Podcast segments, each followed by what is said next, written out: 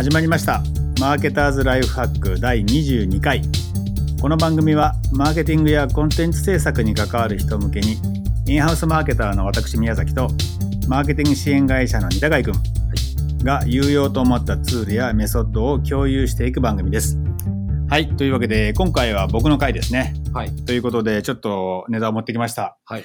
えー今回ね、僕がね、話そうと思ってるのは、セミナー運営に関してですね。はい。で、まあ、マーケター、特にね、B2B のマーケターの人なんかは、よくセミナーっていうのを集客、リード獲得のためにやると思うんですけど、ちょっとその時にですね、活かせてもらえたらな、みたいな話ですうん。でね、言いたいことは何かっていうとですね、このセミナーはイベントの告知、まあ、イベントと大きく言いましょう。イベントの告知の時には、来ない方がいい人っていうのも書いておいた方がいいなと思うんですよ。確かうん。間違って来ちゃいそうな人を、僕はね、書いておいた方がいいと思うんですよね。うんうん。でね、なんでそう思ったかっていう、ちょっとその話をしたいと思います。で、わ僕が今いる会社でですね、まあセミナーよくやってますと。で、この間やったセミナーですね、あの、セミナー後のアンケートで、あの、評価がね、大きく分かれたんですよ。最高点をつけた人と、最低点をつけた人が、それぞれ複数いてですね、に。へえ。面白い。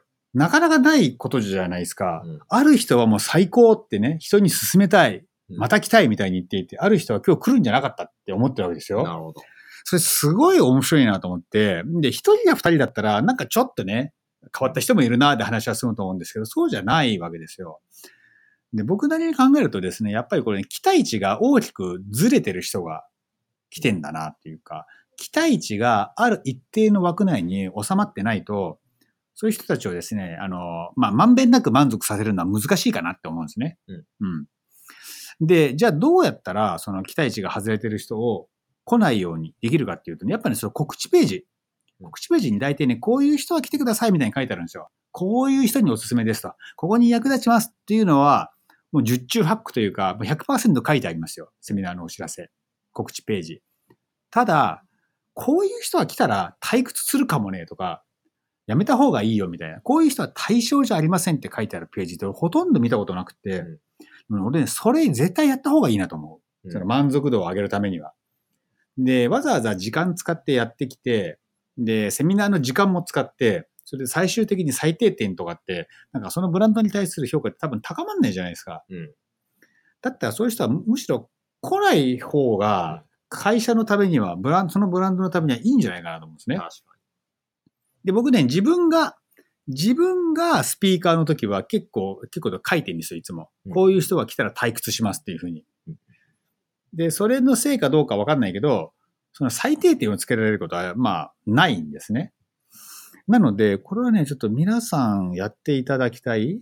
チップスっていうか、僕も人の他の会社のセミナー行くときあるんですけど、書いておいてほしいですよね。もしかしたら僕の時間無駄になるかもしれないから、うんうん。っていうことです。だから、来ない方がいいよっていうか、間違って来ちゃいそうな人うんを告知ページにちゃんと書けるかどうか。うん。うん。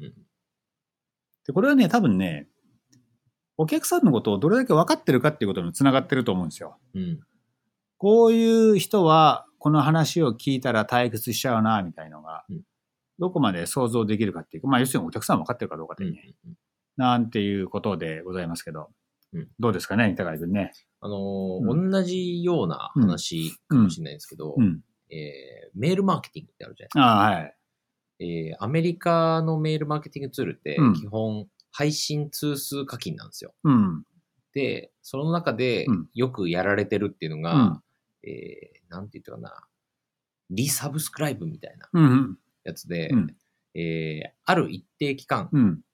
えー送り続けてるんだけど、例えばうん。100人に対しうん。て配信してるメルマガがありますと。うん。で、その中で50人は開くんだけど、うん。50人は開かない、はい。っていう場合には、残りの、うん。えー開かない50人に対して一定期間過ぎたら、うん。えーこのメルマガうざかったら、うん。あの、大会にするんで、うん。あの、本当にももうちょっと続きが見たい人だけ、うんうん。このサブスクライブボタンを押してくださいと。なるほど。で、うん。えーサブスクライブボタンを押さない人は自動的に、うん。えーアンサブスクライブする。なるほど。こうん。定期、あ購読を解除する。うん。ってことになります。っうん。ていうやつをうん送ると、うんなんと不思議なことに、50人しか開いてなかったメルマガがうん60人開くようになるらしいんですよ。うーん。まあ、つまり、えーユーザーのことをちゃんと考えてますようん。ってすることによって、うん。よりいろんな人が、うん。まあ、高い確率でなるほど。メルマガを見てくれるようになるなるほど。というのがあって、うんまあ、その、キャンペーンっていうのは、まあ、うん一般的にやられてるみたいなんですけど、うん。日本のメールマガ配信ツールって、うん。あの、何通送ってもいいです、みたういな感んじじゃないですか。そうだね。うん。なので、まあ、あんまり日本のマーケターはやるようにはしてないみたいなんですけど、うん。なんかそんな話かなと思いまして、うん。つまり、あの、これを、このメールマガを受け取ってくださ、うん欲しい人、うん。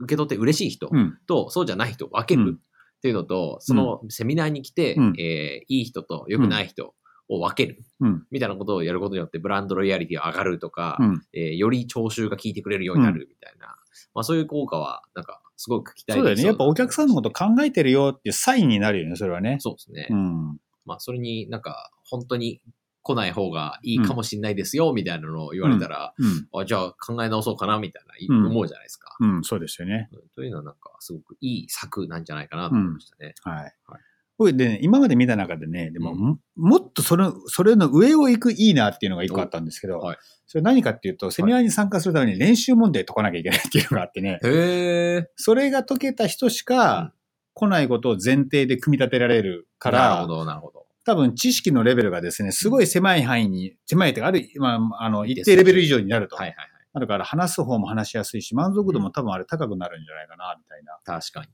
セミナーがありましたね。うん。集客すればいいってもんじゃないですもんね。そうなんですよ。そそうなんですよ。うん。ということなんで、そうですね。とにかく集めりゃいいからね。卒業して、あなんかもっとお客さんのためになるみたいなのをやっていくといいんじゃないのかなって。マーケター自身もね、自分がお客さんになることになるわああるわけだかあら、りますね。ちょっとね、そこを考えていくといいんじゃないかな、なんていうふうにうん思いましたとさというはいお。話でございます。はい。はい。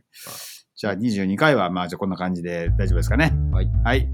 えーと、じゃあちょっとまた締めのやつ、すぐね、どっか行っちゃうんで出さなきゃ締めのやつは、これでございます。はい。